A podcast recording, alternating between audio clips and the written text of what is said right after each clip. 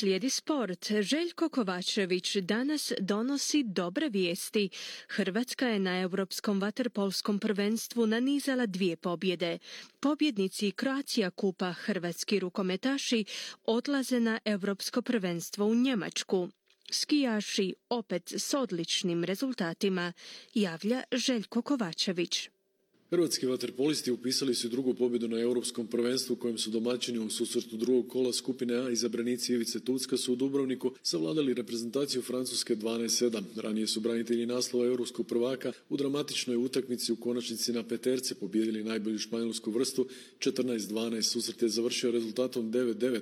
Po pravilima obje su reprezentacije osvojile po boda, za drugi se odlučivalo u raspucavanju s 5 metara. U posljednjem trećem kolu koje je na rasporedu u ponedjeljak igraće Španjolska i Francuska Francuska te Hrvatska i Crna Gora.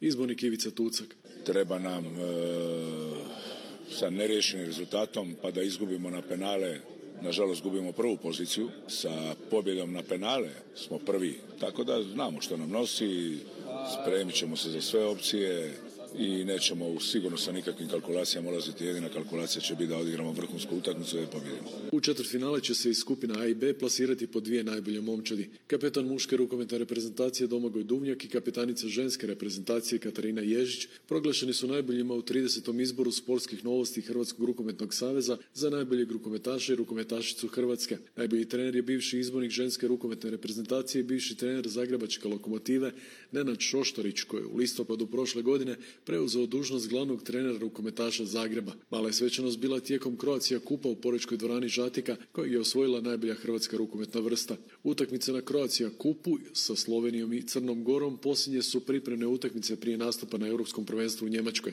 Inače, hrvatska reprezentacija će utakmice prve faze natjecanja na Euru odigrati u skupini B u Mannheimu, a prva je utakmica na rasporedu u petak kada se bivši kauboji i bivši pakleni, zasada bez nadimka, sastaju s najboljim španjolskim rukometašima. Naime, iz Hrvatskog rukometnog saveza je došla molba svim medijima da hrvatske reprezentativce više ne nazivaju kauboji, s obzirom da aktualni igrači nisu bili dio generacije kada je nastao spomenuti nadimak. Poruka iz HRS-a. Poslije Španjolaca Hrvatski se sastaju s austrijskom i rumunjskom reprezentacijom. Inače, izbornik rukometaša Goran Perkovac ostao je zbog povreda bez Mandića i Šarca, pa je pozvao Mamića i vratara Pilipovića obzirom da je upitan i vratar Kuzmanović. 16 neću odrediti, odredit ću vjerojatno 20 ili ne znam koliko, ali ovoga, koga god odredim i kogod bude išao sigurno će dati sve, e, ostavit će srce na parketu i pružit će sve da ova reprezentacija napravi jedan dobar rezultat. Uz priču o kaubojima je još jedan uvjetno nesportski događaj privukao pozornost javnosti. Uslijed pucanja gume autobusa hrvatskih vaterpolista jednog je prolaznika u Dubrovniku dio autobusa ozlijedio pa su ga vaterpolski reprezentativci Ivan Krapić i Zvonimir Butić na tri kralja posjetili i donijeli mu loptu s potpisom svih reprezentativaca.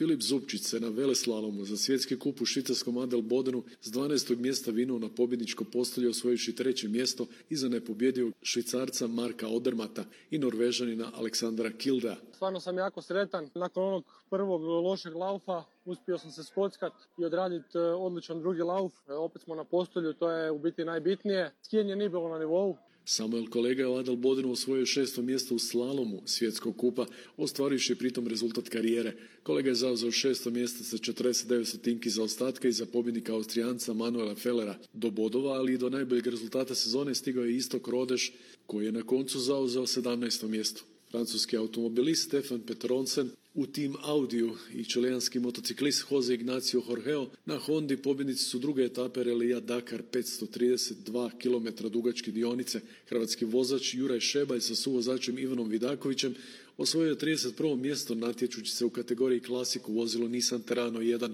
dok u ukupnom poredku zauzima 19. poziciju u kategoriji u kojoj je prijavljeno 78 posada. Športski pozdrav iz Hrvatske za SBS radio Željko Kovačević.